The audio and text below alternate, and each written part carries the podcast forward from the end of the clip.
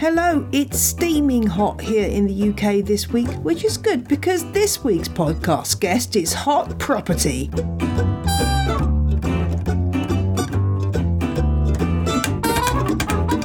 Way back in episode thirteen of On the Ledge podcast last year, I interviewed the legend that is Mister James Wong. He is the guy who has had one hundred twenty-five thousand likes on a single Twitter post about a nano pond that he made in his flat in London.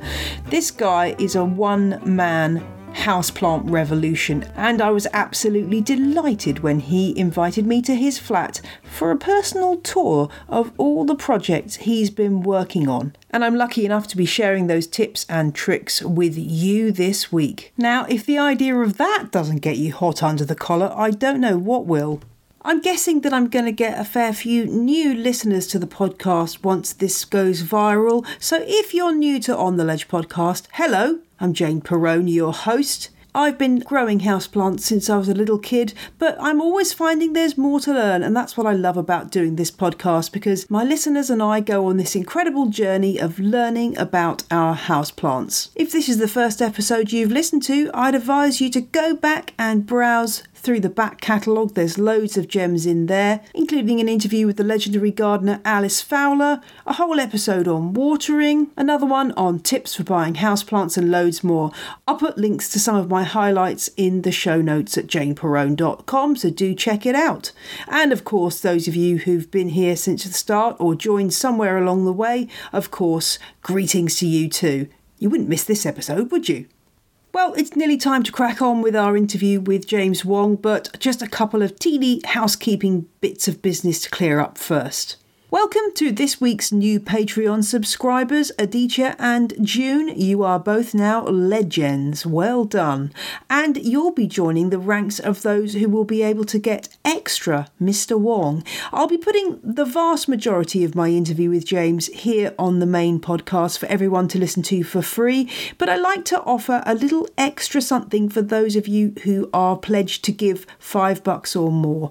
And for these people, there's an episode of An Extra Leaf available now. Extra Leaf number nine contains an interview with James in his bedroom. Yes, we look at James's bedroom plants and his incredible new high-tech terrarium slash aquarium. Terrarium, aquarium, that's hard to say. Um, and it's a great extra. So if you really are a Wong fan, then it's time to sign up for Patreon with On The Ledge. You can do that by visiting patreon.com forward slash On The Ledge, or just visit my show notes at jane perrone dot com for full details.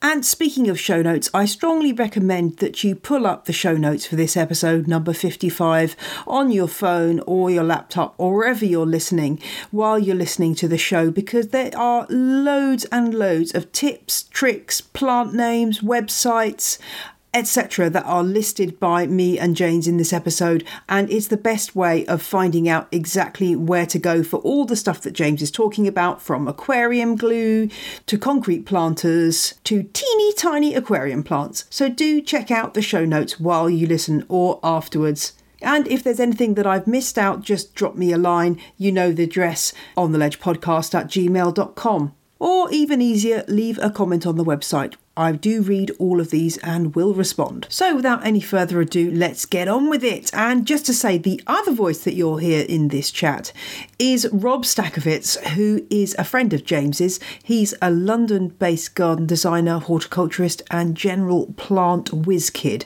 So it's great to have his input too. I apologise in advance if I sound a bit like a breathless fangirl in some of these moments, but I have to say it was a very exciting visit, and you know me, I just couldn't contain myself, so apologies about that, but I hope you enjoy this chat. I've broken the interview up into chunks because there's quite a lot of it, and I want to give you a pause for breath in between. So the first section is James talking about his coffee table terrarium and also the teeny tiny terrariums that he has made. I'm here with James and, and Rob. Rob, I can, I'm not even going to dare to pronounce your last name. Is it Stack... I'm going to say Stackowitz. Is that yeah, anything close? Is that, that oh, that's great. I'm here in James's bijou and compact, but very green flat. I this having seen a lot of this on uh, social media, this is not a surprise that your living space is like this, but it is nice that it lives up to my expectations. Because sometimes on Instagram and Twitter, things can be made to look amazing, and then when you see them in real life, it's a bit disappointing. But actually, no, I can okay. confirm that James Wong is not making this all up. He does actually, he is actually living the life of somebody who loves plants. I think the problem is um, with Instagram is you can very selectively edit what you want to show. Whereas in my exactly. flat, like you've, if you've seen, I've got a picture on Instagram of one wall and a picture of the other, and that's the everything I have. I can't selectively pick anything. There's not space for it. Well, maybe we should start with, how, how long has it been like this? Has it always been like this? Or have you suddenly gone for an interior interior makeover? No, so I started uh, really going crazy with houseplants beginning of last year. So I've always loved houseplants. Was it because you were listening to On the Ledge podcast? I think it must have been. It was no, actually we, we before I discovered back. it. We know and it I... goes back further than that because, yeah. of course, we both, as we discussed in uh, the episode where we talked before, uh, Houseplant Expert has been a lifelong love, uh, that particular book. Um, so a year and a bit, a year and a, a year and a half. Yeah, I think, well, for me, the, the tricky thing is, I it's a rented flat, and I have lived in lots of rented flats, but for never more than like a year or two. And I've always had some houseplants, but I've never really like had very many, and I, I just always thought I'd be moving. And I suddenly realised, well, I, you know, the goal was I'd always, I'd eventually move and buy somewhere. And I suddenly realised, well, I've been living here for five years, and if you look at property prices anywhere in London, which is where I call home, there's just, there's I'd have to quadruple my income to buy something. Um, so I suddenly realized, actually, you know, it's it's not happening. Um, I might as well just, you know, I could be here another five years. So just go for it. Um, you have to sort of make the most of what you've got yeah. as well, because where I live, it's rented as well. And I just thought, you know, rather than look out on an ugly front garden, I've really sort of focused a bit on it and, you know, put a little bit of money in, not huge amounts, but it just, I think, repays so much more joy than if you just have nothing. Totally. Mm. I think this is what you've got to do. You've got to make the best of what you've got. And the first thing that I'm, that, in fact, my recorder is resting on this particular feature, which is your coffee table, glass-topped coffee table. And this is just awesome because it's a fairly, I mean, it's a, not being rude about it, but it's a fairly bog standard coffee table, but with a glass top inlaid. But underneath, tell me about what's underneath this yeah. glass. Well, so it, yeah, it is exactly like it's a, I, I think it's a boring nineteen eighties timber coffee table uh, that I got in a charity shop down the road. Um, and it's it has this magazine rack underneath, as a lot of glass coffee tables have. And I was just forever having to dust the magazine rack. And I was getting sick of it because it's like it's quite a small flat to get in there and dust stuff. And I was making terrariums and I had loads of plants on the top of my table. And I suddenly went, hang on a second. This is just one big old terrarium. And I can fit much more plants underneath this than I can on top. Um, so I uh, all I needed was to figure out a way to actually get a tray that's big enough um, and rest it on the magazine rack. Uh, I looked up online and I was looking at like catering trays and all kinds of different websites. And I found that there's a, a thing called a dog cage tray, which is basically the tray that goes on the bottom of a dog, a dog cage. It's only, I think it's two centimeters high, um, which is plenty of grow root if you're picking the right plant species with very shallow roots. So I put it on top. I filled it with a fifty-fifty mix of regular compost and perlite, so, so it's not too heavy because it's resting on a glass shelf. Uh, and I didn't want to break that. And then um, I just shoved some plants in it. And I didn't think it would work because it's quite far away from the window and it's a double layer of glass. You have the glass in the window and the glass on the table. Um, but amazingly, and I thought I'd have to change it loads.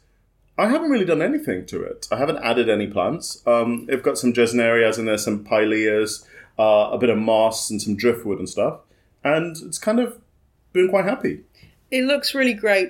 Um, I mean, I can't believe that that tray is so shallow, really. That's not deep, deep at all. And obviously there's no drainage, so you have got to be a little bit careful with watering. Mm. But how, how do you water it? Okay, so I, I have glass at the top here, and I okay. got rid of that because it was just heavy and a pain to lift up to water every time. And I replaced it. There's a website you can go to buy custom cut plastic. So I just oh, this got is acrylic. all the secret. This is yeah. all the secrets being revealed, yeah. and I, I love that. So that's obviously so you can lift that like out. That. Okay, yeah. Um, so it takes like a second to pop out. Um, and then I just water it with a watering can. Um, and I thought I'd have to be spraying this. So Rob was here for my journey. He was like, okay, what you need to do is you need to slide the table towards the window every couple of days. And I was like, yeah, and I'm going to have to get it and misted and everything. And, well, I've just been too lazy to do any of that. And it's stayed alive. Um, I think the thing is, it's about species choice, right? So everything I've picked here grows on rocky faces Uh, or as epiphytes. So naturally, they're not going to be dealing with much soil space. And naturally, they're quite resistant to drying out. In fact, things like uh, Apicea that I have here, the Gesneriad, um, the biggest problem that a lot of people have with it is waterlogging. And in this area, because it has so little soil, it does get flooded when I water it, because I put two or three cans, watering cans of water on this uh, once a week. And then it completely dries out. So because there's so little soil media, by the next week it's bone dry. And they, they prefer that than than constant moisture. Yeah, I guess that's how they're, how they're living in the wild. They're they're, they're flooded and then, then it's yeah. drought. And then the next, you know, they're getting a pretty realistic uh, environment there. It does look really great. I have to say, I'm just going to have to stand up to fully appreciate it. Uh, you've also got satin, satin pothos in there, which you didn't mention. Oh, yes. I love nice. that. And uh, the old... Um, well, there's a million and one names for this pilea, isn't it? Glauca, aquamarine, whatever you like to call it. But that's, that's a it. sweet little thing. And um, the, the peleonias, which I can't believe... The, we were just saying before we started that the size of these peleonia leaves is... I don't know crazy. how it does. They call it watermelon plant. So I got them from a, a website. It's very. It's one of those plants that I grew up with. It was super common in the eighties, and now no one has it. Yeah, so I got it from true. a website that deals with vivariums. Yeah, um, this is a this is this is gold. Yeah, James, this is what I've been saying to people. Just go to these these vivarium um, shops, and the range of plants is so much. And better, they're like a separate universe, like a separate dimension. So because yeah. they're they're not gardening and they're not in the gardening world. They're just creating set backdrops for animals, like, you know, dart frogs and salamanders and all that kind of it's thing. It's like a parallel world. Yeah, so they don't seem to talk to the rest of the horticulturists, no. and you have all this amazing stuff from the eighties, yeah. which no one has anymore. Yeah, um, that's that is a really good piece of advice. They, I've they done do it lots too. of bromeliads and things like that. Mm. So you, you just can't get those in, you know, garden centres, nurseries. If you go to the average British garden centre, you'll see a sea of Phalaenopsis orchids and Kentia palms. And that's why people have not been getting into houseplants for years. You know, one of the reasons why I wasn't into houseplants, even though I grew up with them and kind of obsessed with them, um, was partially the fact that I thought I would move, but partially I was never tempted when I went to any garden centres. Yeah, like, I mean, I, I I dissed peace lilies before, but again, yeah. I'm just, I, I can't get excited about peace lily. I just, although I did go to somebody's house when I was on my trip to Dorset recently, yeah. and I saw the biggest... peace lily. It was in a very nice house, and it was the biggest peace lily I've ever seen. It was enormous, yeah. Yeah, yeah, which yeah. did look pretty cool. But, but that's the that, thing; they never sell that cultivar. They sell yeah. the same boring ass one that I've seen five thousand times. Yeah, but, you know, Spathiphyllum are super diverse, and there are loads of amazing ones. Yeah. But although Dutch nurseries do produce them, British yeah. garden centres just never buy them.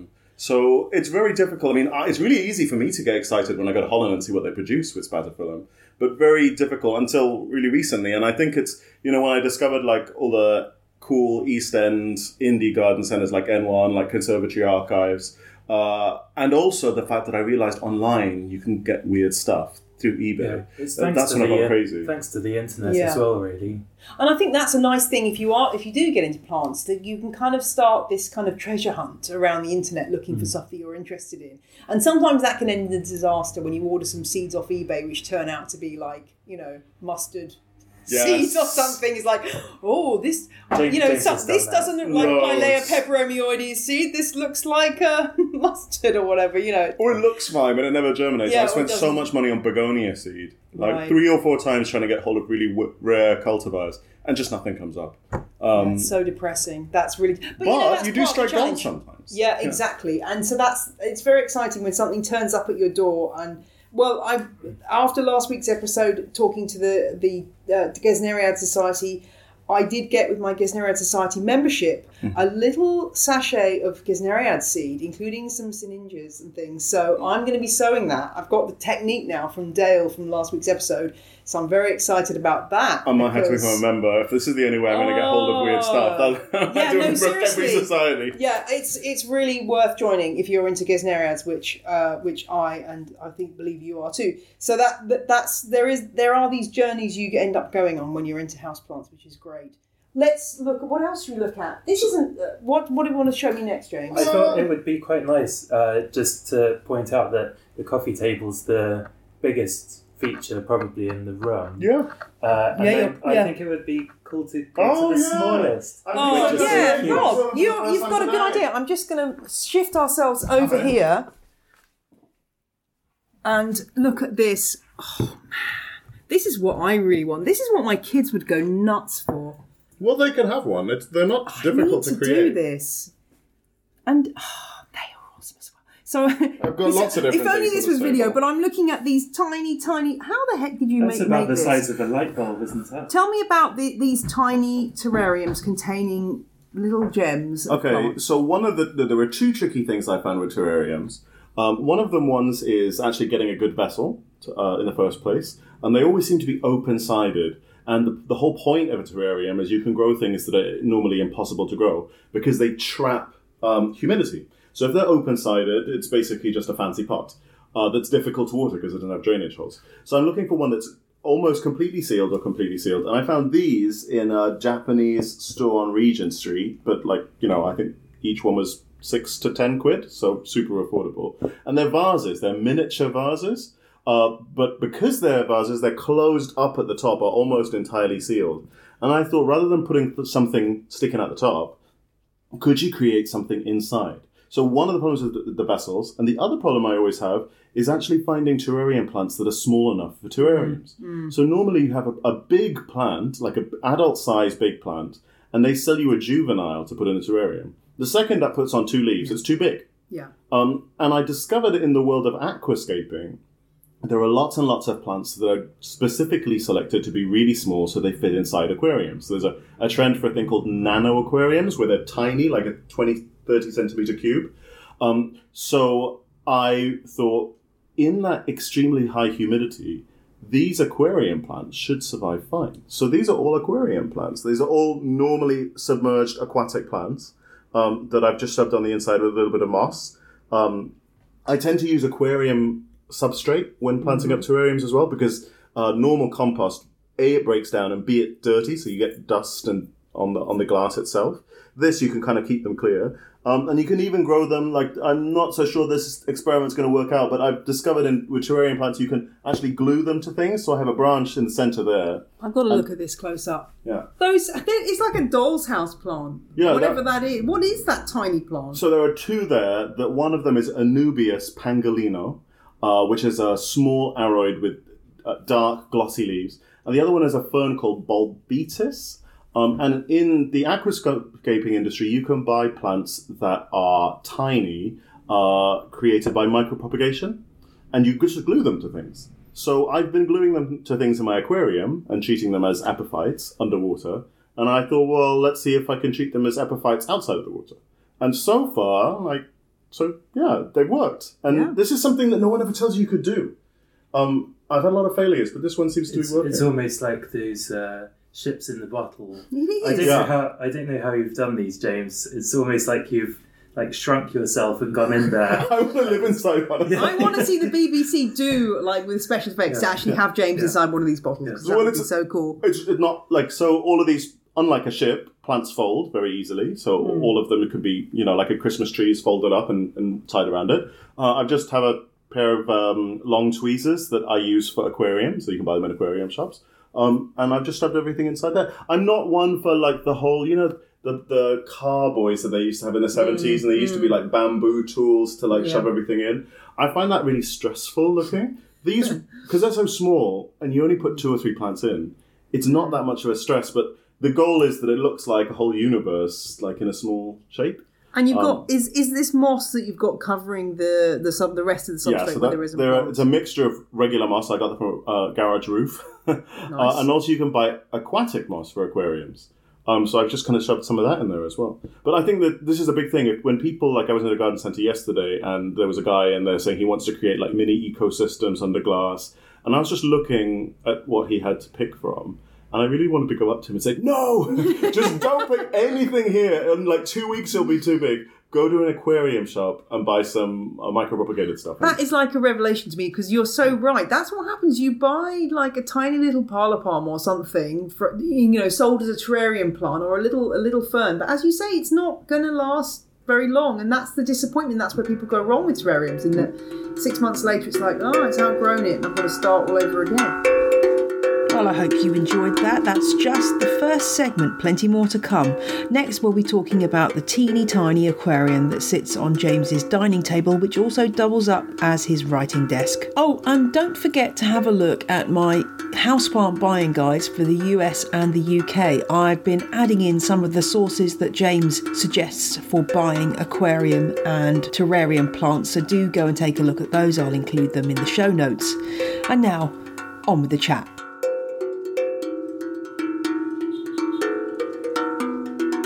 Probably my favourite, well, I haven't really looked over there yet, on the other side of the other wall, but this um, aquarium tank on your table is my favourite thing. Oh, it's just, I'm just totally having a fangirl moment here about this. Oh. Is this something you saw somewhere and thought, I want to emulate that, or is this completely out of your own head? Is this... Um. Or a combination. I, this is the this is the tricky thing, right? So I I would like to say that I see stuff in garden land and feel inspired by it and then do it. And I don't. I'm not intentionally sounding egotistical, but I just don't.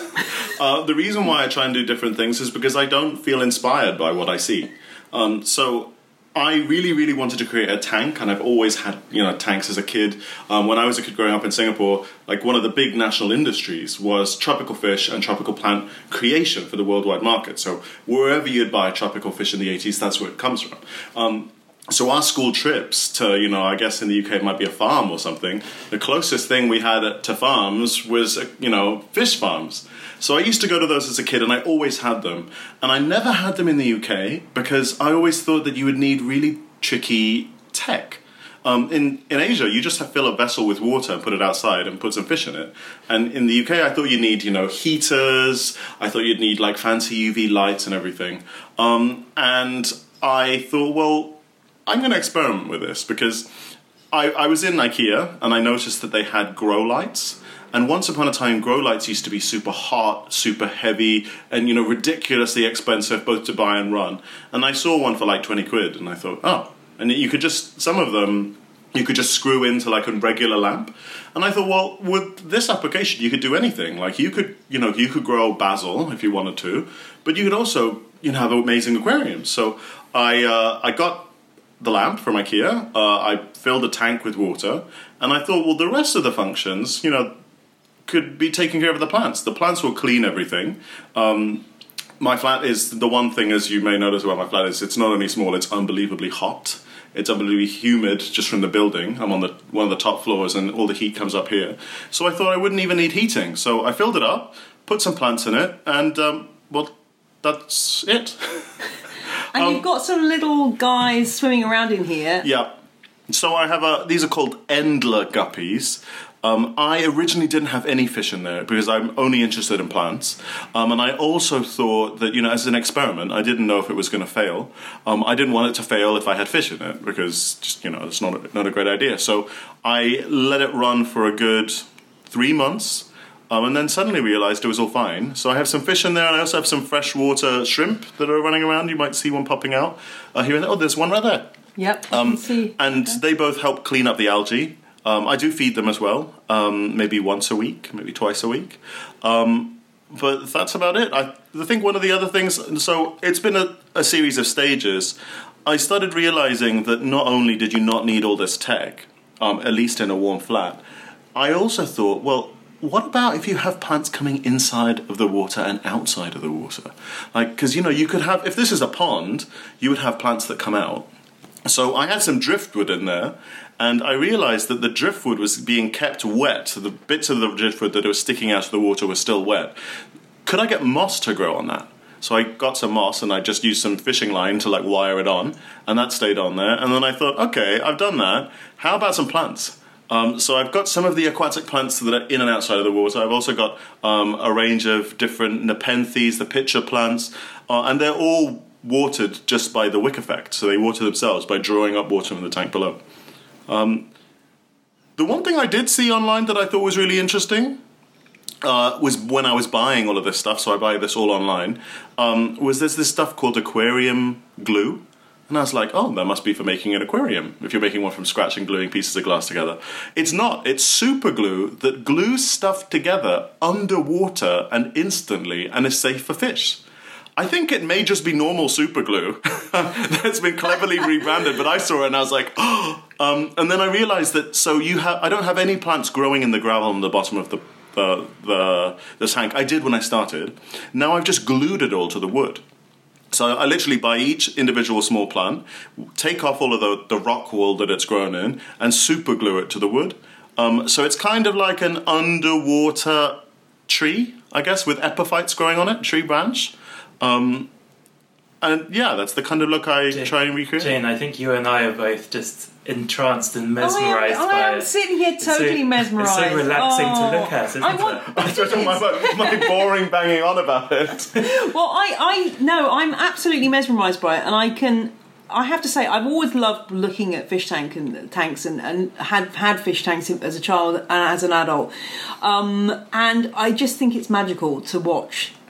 My questions, as somebody who has had fish tanks before, mm. are though algae. Mm-hmm. How much algae removal are you doing? So I do have. You, you know, this is some on the glass there, yeah. which I haven't wiped off. So the only maintenance I do on the tank, well, the only maintenance I have to do on the tank is I have a. I bought a smoker's toothbrush because I was realizing that like all the stuff I was trying to clean stuff off with just wasn't working. I have a blade uh, that you can buy in an aquarium shop mm-hmm. on the on the long end of it, and that wasn't cleaning. So I thought, what I need to get in all these little ticky corners is a toothbrush, mm-hmm. and I read like an industrial strength, super hard one. And um, I got a, a smoker's toothbrush, which I don't know how anyone can brush their teeth with this because it's just like rock hard bristles. Wow. But it's amazing at cleaning the glass. Oh, so I do that, and I do a water change once a week. So I take mm-hmm. out maybe a mug or two of water, and then I top it back up. And what that does is it reduces um, a build-up. If there's a build-up of nitrates in there, mm-hmm. it helps reduce some of that. But I don't have... Well, I mean, at least in the tanks that I have with enough plants, they should be taking up most of the work for the filtering. If the flat's warm, it won't need heating. Mm-hmm. Um, and the only thing it relies on is light. I mean, with light and water, plants will do a lot of that cleaning themselves. So you've just got this uh, grow light over it, yeah. uh, which presumably you just have that on when you get up in the morning. And... I have them on a timer. Okay. Uh, so uh, I, I originally only put them on a timer because I was going on holiday uh, and I needed to make sure that my plants would survive. Um, but yeah, I would not like before that. I was just when I got up in the morning, turn it on, and when I went back to, to bed, turn it uh, turn it off every night. Um, but I do end up. Because I work from home a lot, and you know, one of the biggest jobs I do is writing, and I write at my dining table. I do end up faffing with it though, so I'm like forever like, oh, maybe I need to like glue that in a different place or move that here or whatever. So I do spend a lot of time on it, but that's I would just never get any work done. I would yeah. seriously never get any. I'd just be like staring at that all day. Well, I this could... is the thing. I want to have a garden that I can potter in. And I can't afford one, so I'm going to potter in my tank. So Perhaps spend... we should have some kind of exchange program. You can come yes. and potter in my garden. I'll come and sit and watch your, your tank because, uh, yeah, I've got... Well, actually, the things that need to be, to be done in my garden are not pottering. They're more like smashing down bits of bamboo and things. It's not really very relaxing. This is the thing that I think is wonderful um, about houseplants is...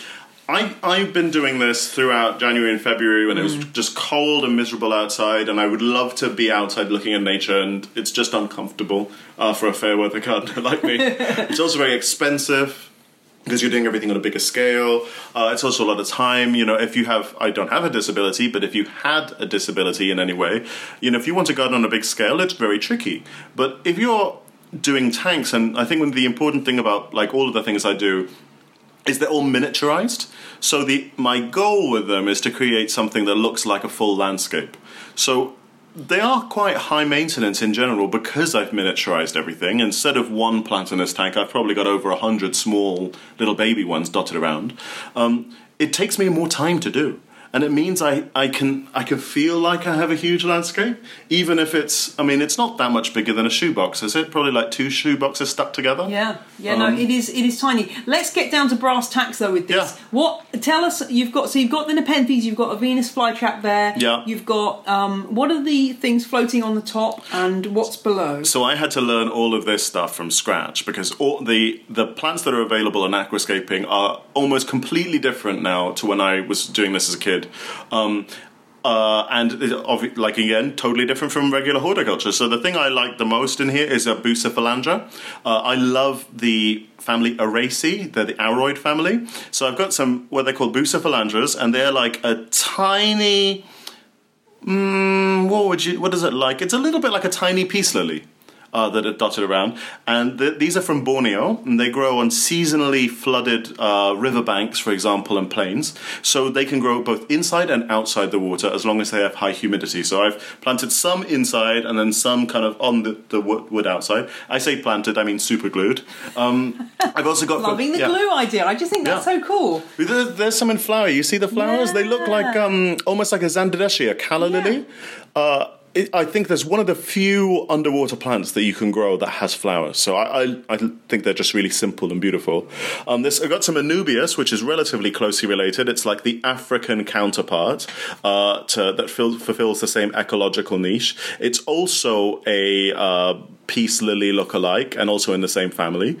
Uh, what else have I got? I've got Pogostemon, the, these lime green star-shaped plants. Um, these are all from micropropagation, which means you can get them in tiny sizes and then play around so with them. Cute. They're so cute um, and tiny. It's like a doll. It's like a doll's house plant. I've said that before, but, but it they really don't get bigger. Is. That's the that, amazing that thing. The, and, and so that, although you say it's high maintenance, but at least you're not going to have to totally redo that every six months because everything's got too big. Yeah, I mean, it's it, it's essentially it could be low maintenance in mm. the sense that I just would do the water change and then clean the glass once a week, mm-hmm. but.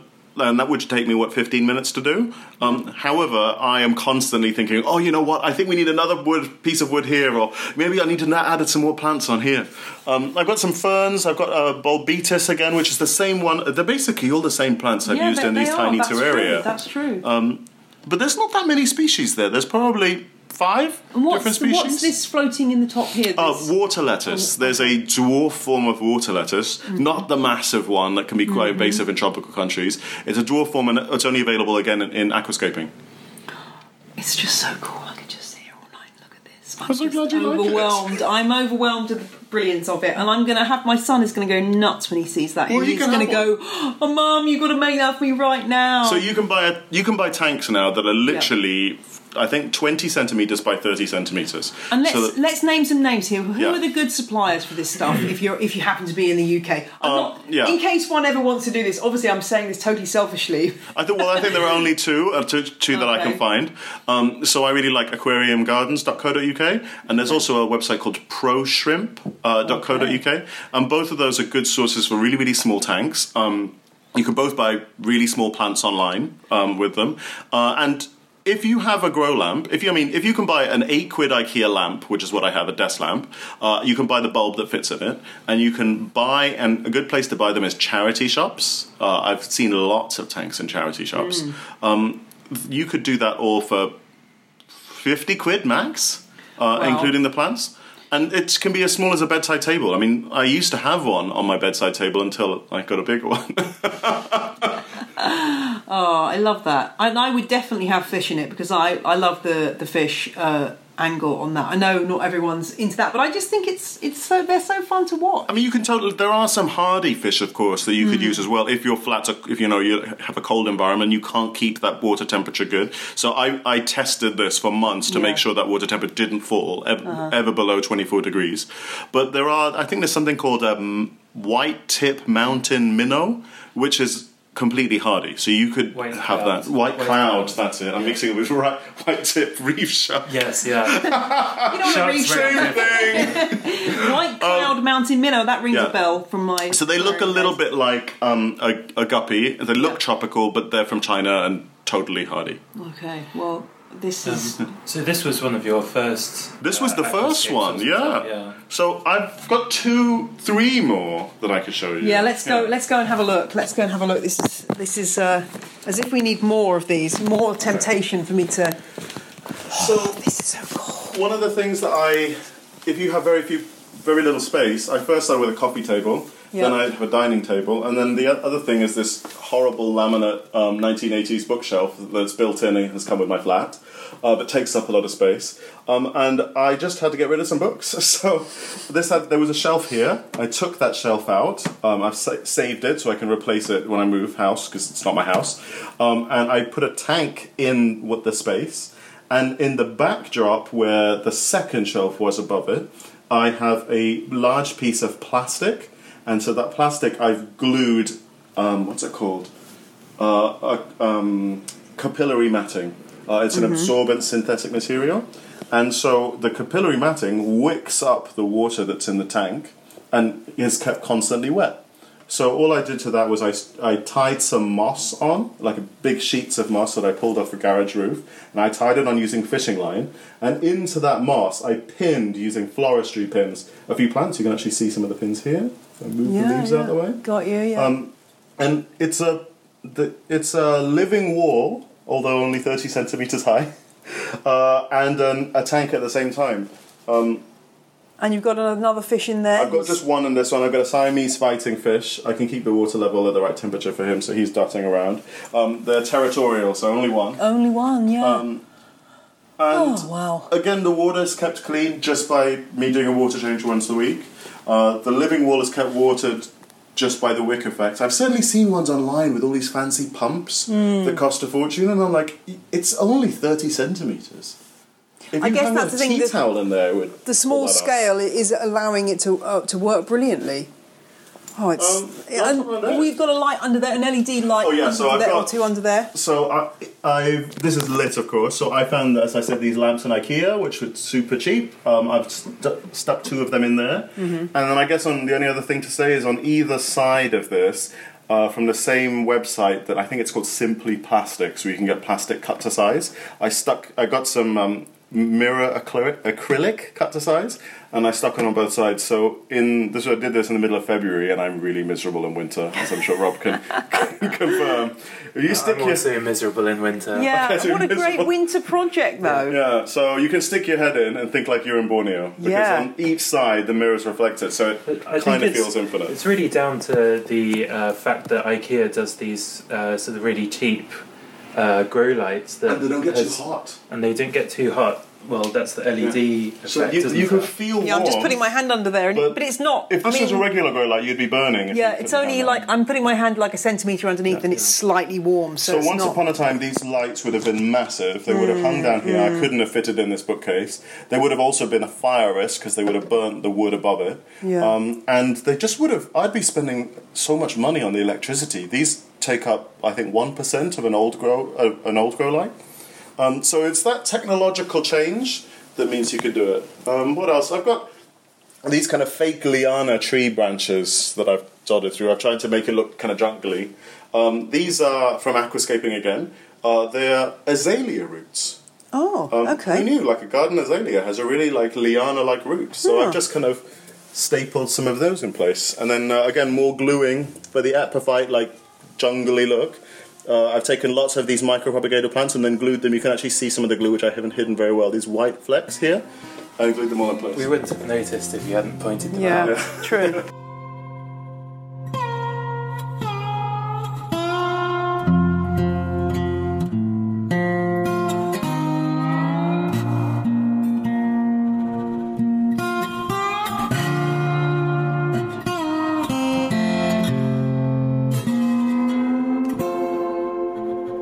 I hope you enjoyed that spin around James Wong's apartment. But do you want to know the best news of all?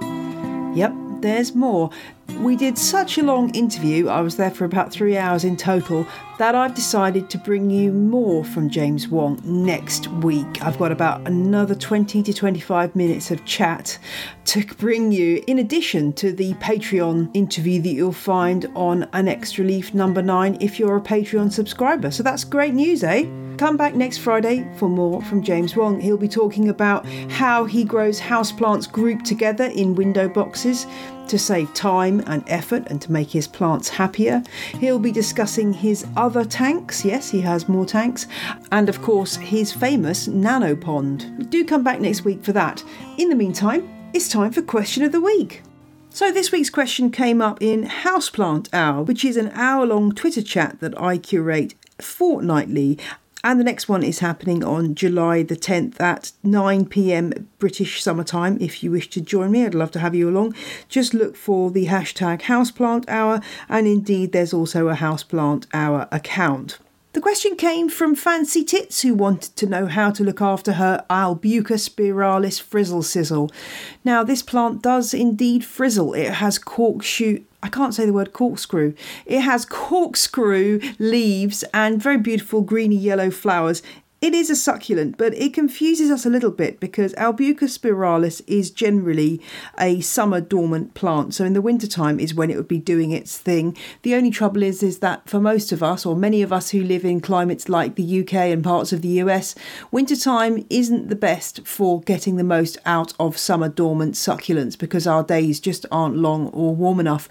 The good thing about this cultivar Frizzle Sizzle, according to an excellent blog post I was reading recently by friend of the show, show laid back gardener Larry Hodgson, I'll put a link in my show notes, is that Frizzle Sizzle has had some of that summer dormancy bred out of it. So this one is a good choice if you want a plant that isn't going to give you too much trouble. So just treat it like a succulent, full sun, only water it when it dries out. You can keep it outside in the summer, but do bring it in before frosts threaten. Now, it's worth noting that this plant, like many other cacti and succulents, doesn't need much feeding either. And the other piece of good news is that it produces a lot of offsets like many other succulents, so you should be able to pot some of those up and pass them on to friends, as easy as that. Let me know how you get on with that plant, Fancy Tits. I'd like to hear more about how it's doing. If you've got a question for On The Ledge, drop me a line, ontheledgepodcast at gmail dot com.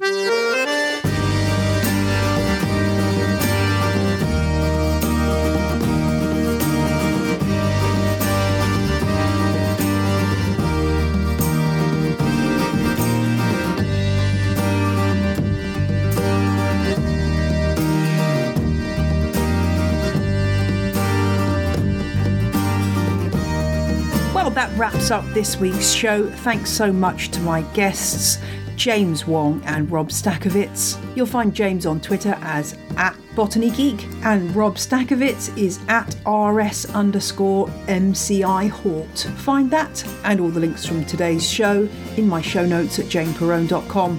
Looking forward already to next week, James Wong Part two. If you've been inspired by any of James's projects, I'd love to see what you create. Do show me on Twitter or join our Facebook group, Houseplant Fans of On The Ledge. Look forward to seeing you there. Take care. Bye.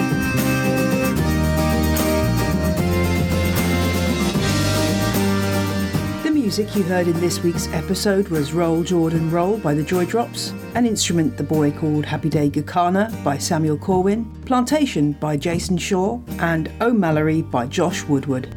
All licensed under Creative Commons. See my website for details.